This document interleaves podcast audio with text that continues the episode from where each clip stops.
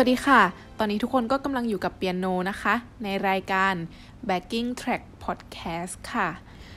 รายการนี้นะคะก็มีที่มามาจากการที่ตัวเปียโนเองอะ่ะก็ชอบฟังเพลงอยู่แล้ว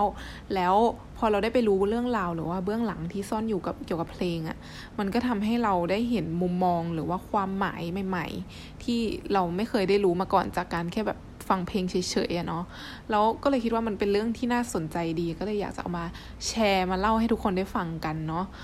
ค่ะแล้วรูปแบบของรายการก็คือแต่ละ episode เราก็จะเลือกเพลงเพลงหนึ่งมา แล้วก็จะเล่าเรื่องราวหรือว่าอะไรที่น่าสนใจที่เป็นเกร็ดเกี่ยวกับเพลงเพลงนั้นให้ทุกคนได้ฟังกันนะคะ และในวันนี้วันที่ backing track EP แรก on air ก็จะตรงกับวันที่ 4 กุมภาพันธ์ค่ะ ซึ่งวันที่ 4 กุมภาพันธ์เนี่ย แฟน ๆ ของเรา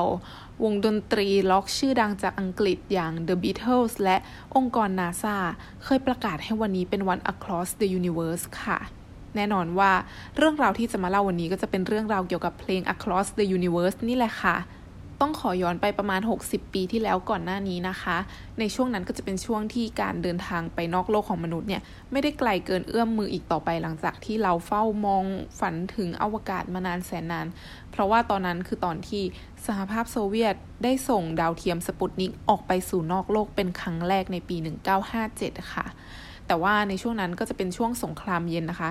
ก็คือเป็นช่วงที่สหภาพโซเวียตกับอเมริกาตึงเครียดกันอยู่ทำให้อเมริกาเนี่ยในตอนหลังหนึ่งปีให้หลัง เขาก็ได้จัดตั้งองค์กรนาซาตามขึ้นมาค่ะหลังจากนั้นไม่กี่ปีนะคะ The Beatles ก็ได้ถือกำเนิดขึ้นค่ะ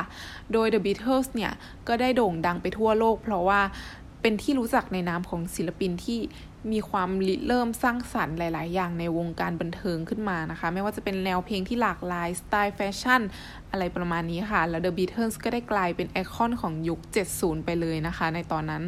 โดยเพลง Across the Universe เนี่ย ก็เป็นอีกเพลงหนึ่งของ The Beatles ที่มีสไตล์ที่แปลกใหม่ในสมัยนั้นมาก ๆ เพลงนี้นะคะ แต่งโดยจอห์นเลนนอน นักร้องนำและก็มือกีตาร์ของวง The Beatles ค่ะ จอห์นเคยให้สัมภาษณ์ไว้ถึงที่มาของเพลงนี้นะคะ ว่ามันเกิดจากคืนหนึ่งในปี 1967 ค่ะ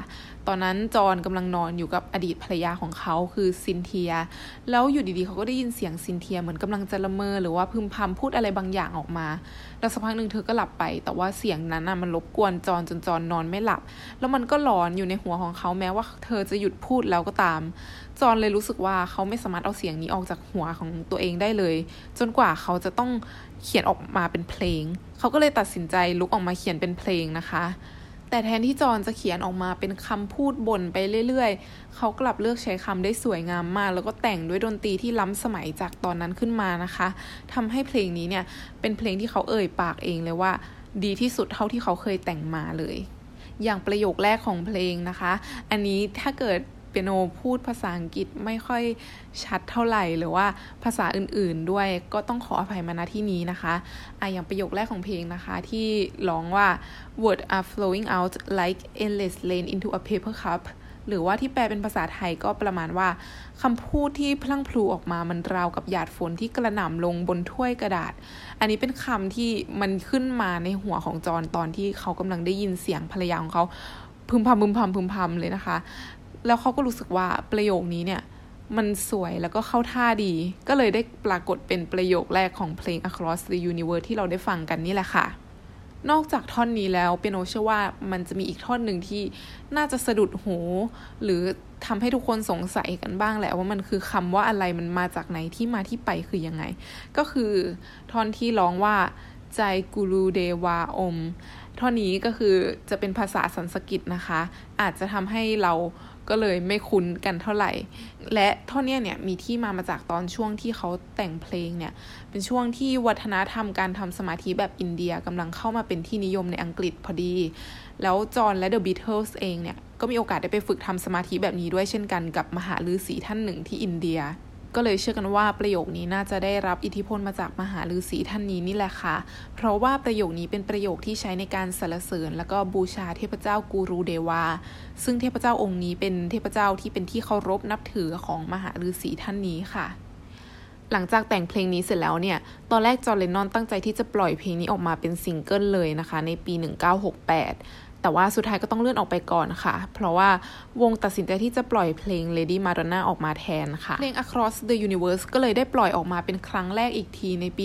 1969 ค่ะ อยู่ในอัลบั้ม No One's Gonna Change Our World ซึ่งเป็นอัลบั้มที่ระดมเงินบริจาคร่วมกับศิลปินชื่อดังอื่นๆ อีกมากมาย ไม่ว่าจะเป็น The Hollies หรือว่า Bee Gees นะคะ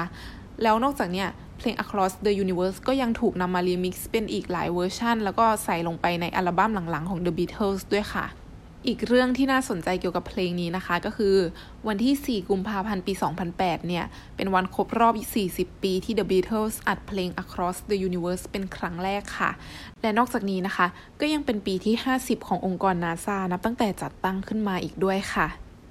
ด้วยโอกาสนี้นะคะ นาซาก็เลยเฉลิมฉลองค่ะ โดยการ